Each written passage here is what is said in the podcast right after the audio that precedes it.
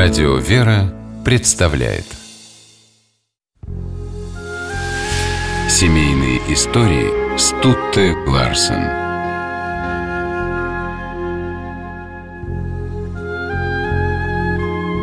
Про изобретателя радио Александра Попова говорили, что ему несказанно повезло с женой.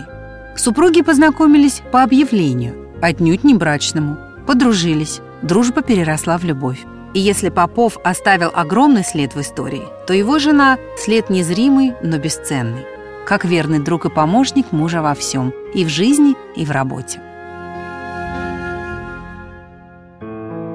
Александр родился в Пермской губернии в семье, где священники были в девяти поколениях. Окончил духовное училище и духовную семинарию в Перми. Но к 18 годам понял, что его призвание – физика, и уехал в Петербург поступать в университет – Денег на жизнь не хватало, студенту пришлось давать частные уроки. Однажды он прочел объявление о том, что гимназистке Раисе Богдановой требуется репетитор. Александр стал учителем Раи, которая хотела получить профессию врача. Девушка еще не окончила гимназию, когда скончался ее отец. Семья осталась без средств, но Попов свою ученицу не бросил. Занимался с ней бесплатно. Так начиналась их любовь. И одним из лучших дней в жизни Александра стал тот, когда Рая поступила на высшие женские медицинские курсы. Попов окончил университет в 1882 Спустя год его пригласили работать в Кронштадт.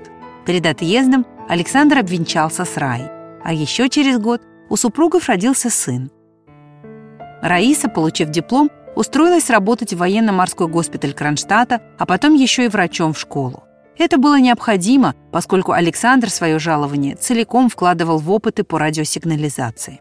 Семью, в которой появился уже второй сын, а потом и две дочери, поддерживали заработки Раисы. Но она никогда не жаловалась на трудности, понимала, как важны опыты Александра. А когда в 1895 году они завершились изобретением радио, и Попов стал переписываться с учеными многих стран, супруга, знавшая иностранные языки, помогала мужу.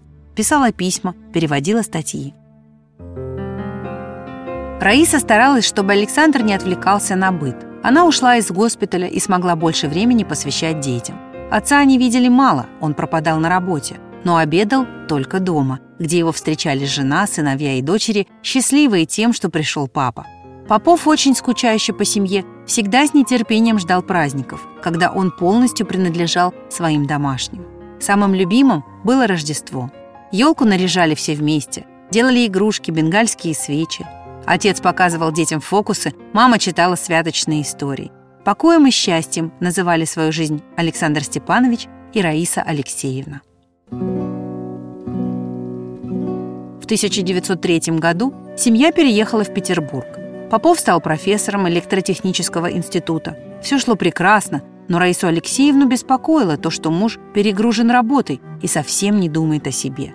Она уговорила Александра Степановича купить дачу. Поповы нашли участок возле города Удомля Тверской области и начали строить дом.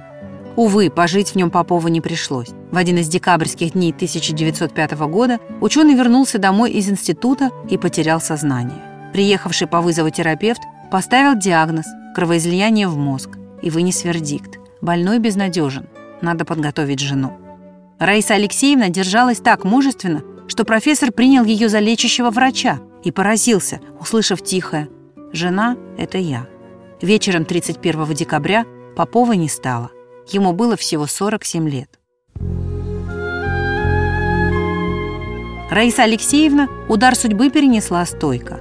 Она осталась одна с малолетними детьми, достроила дом, перевезла туда семью. Сыновья и дочери никогда не видели слез матери. Понимая, как ей трудно, старались ее радовать музицировали, изучали иностранные языки, трудились в поле. Замуж Раиса Алексеевна больше не вышла. Осталась верна памяти мужа, равно как и клятве Гиппократа. Лечила людей и основала в Удомле больницу, где работала врачом. Семейные истории –